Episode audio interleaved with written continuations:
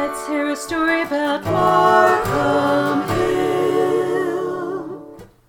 This is Lisa Orton with the weekly Markham Hill Moment of History from Friends of Markham Hill, an effort to save the mountain from development and make it a nature and wildlife preserve in the middle of Fayetteville next to the University of Arkansas. Today's story Joy Pratt Markham, living at Pratt Place. Since Joy Pratt Markham's father, Cassius L. Pratt, had put all his capital into the Salina, Oklahoma project in 1906 for his four sons, and that project failed, the family on Pratt Hill, later called Markham Hill, now had few resources. Their family home, Pratt Place, had to double as a rooming house by the end of the 1910s. There still were enough family resources to send both daughters, Joy and Evangeline, to the University of Arkansas. After Joy graduated, she studied at the Art Institute in Chicago from 1915 to 1920 and again in the spring of 1921. Shortly after her marriage to Hogan Markham, the two returned to Fayetteville where they found a new use for Pratt Place and the 40 acre track on which it sat. It became a co ed summer camp and it opened its first season in 1921. Permanent camp buildings and facilities were built, including a dining hall, recreation hall, 10 camp cabins, and a huge spring fed swimming pool. To provide themselves with a year round income, Hogan and Joy went to Phoenix, Arizona, and created the Phoenix Country Day School, which operated from September through May each year. It offered private education from kindergarten through high school. The camp had a very successful existence in the 1920s, but with the arrival of the Great Depression in 1929, it fell on hard times and had to each year change its approach in order to continue functioning. Joy's father also died in 1929. The Markhams had only one child, Gay Pratt Markham, born in March 1928 in Phoenix. In 1931, Joy and Hogan divorced and Hogan returned to Oklahoma where he was raised. From then on, only Mrs. Pratt, Joy, and Gay lived at Pratt Place. After World War II, Joy began offering horseback riding lessons using the extensive network of trails on the hill, which covered the original 40 acres as well as the additional acreage purchased by her sister Evangeline. There were eight horses, and every Saturday, two or three one hour riding sessions. Many of Fayetteville's teenagers learned to ride through these lessons. The riding lessons drew in some University of Arkansas students as well, and they formed a riding club called Boots and Spurs.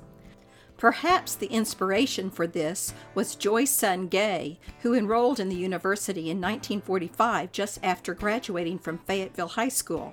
He was a fine horseman and strikingly handsome, which may account for the number of co-eds who joined the club. The University Riding Club was helped by the fact that the university had a physical education requirement at the time, and horseback riding counted as fulfilling that requirement. The 1930s and 1940s were extremely difficult for Joy Markham. Her only income was from art lessons, camp tuition, and later the horseback riding lessons. In the 1950s, she picked daffodils from the abundant bulbs that had been planted and drove to Tulsa to sell them to grocery stores there. Probably this 25 year period of penury ingrained in her the habit of always buying the cheapest possible item. It was an especially difficult blow to her when in 1946 the university dropped horseback riding as a physical education option despite an extensive correspondence with the university officials and the university president between 1946 and 1950, the option was not reinstated. When Gay was a teenager, he was in love with motorcycles and owned several, including one picked up in Chicago and driven all the way back to Fayetteville. He also was drawn to model airplanes and had an extensive collection he had built himself from balsa wood kits. In 1946, Gay enlisted in the Navy for two years and served as a mechanic in the engine room of a destroyer escort ship. When his Navy time was over, he returned to the University of Arkansas. On Mother's Day in May 1950, Gay and a fraternity brother took a plane ride, which ended with both being killed. It was a Sunday morning and the weather was fine, but just after takeoff from the Fayetteville airport, it crashed in a field near the White River. Joy and Mrs. Pratt returned from church to learn of his death. He was 22 years old. In the mid 1950s, Joy's financial situation underwent a dramatic reversal. Sometime during the years that she and Hogan ran the Phoenix Day School, Joy purchased a beautiful plot of desert land on the side of Camelback Mountain. By the 1950s, this was prize real estate, and dozens of developers were interested in buying the land. They would drive to Fayetteville, take Joy out to dine, take her to church, sweet talk everyone, and then be set aside in favor of another prospect. For several years, this courtship went on until finally Joy did sell, resulting in the significant bequest she eventually left to the University of Arkansas in her will. It also provided her with the money to buy a nice car, a Rolls Royce Silver Cloud. This car and Joy at the wheel became the talk of Fayetteville.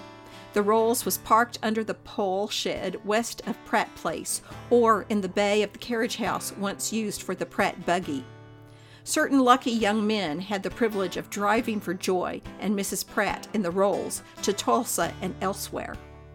Though financially secure, Joy continued to conduct trail rides, rented out all of the old camp cabins, occasionally rented rooms in Pratt Place, and happily sold to the city of Fayetteville the site where the water tower now sits because she would be able to get free water and a garden site within the confines of the water tower fence. The bathing facilities continued to be ones run off the well pump even after city water arrived. In the 1950s, natural gas heaters were put in the bedrooms and parlors.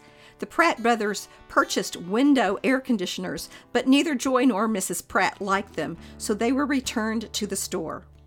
As long as Mrs. Pratt was alive, numerous 19th century practices continued at Pratt Place. She cooked on a wood stove and even replaced a fine cast iron wood stove for a new white enameled one.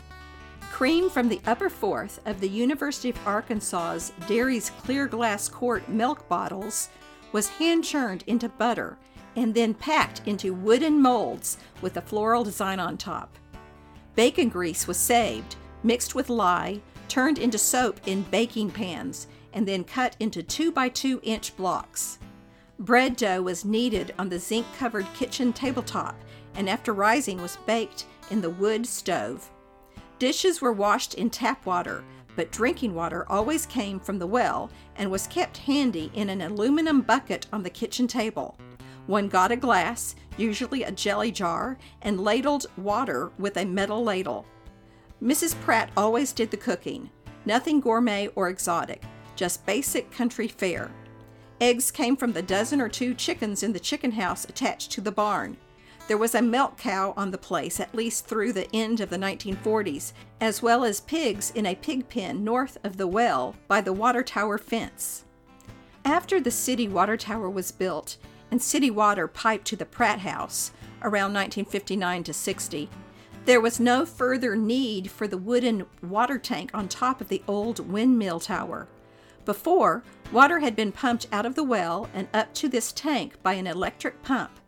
This allowed for gravity flow well water to the Pratt House. The windmill itself had been taken down long ago, and the parts left in the cellar under the carriage house. The tank was removed and replaced by a platform. There were steps to the pole shed roof and then from this roof to the platform.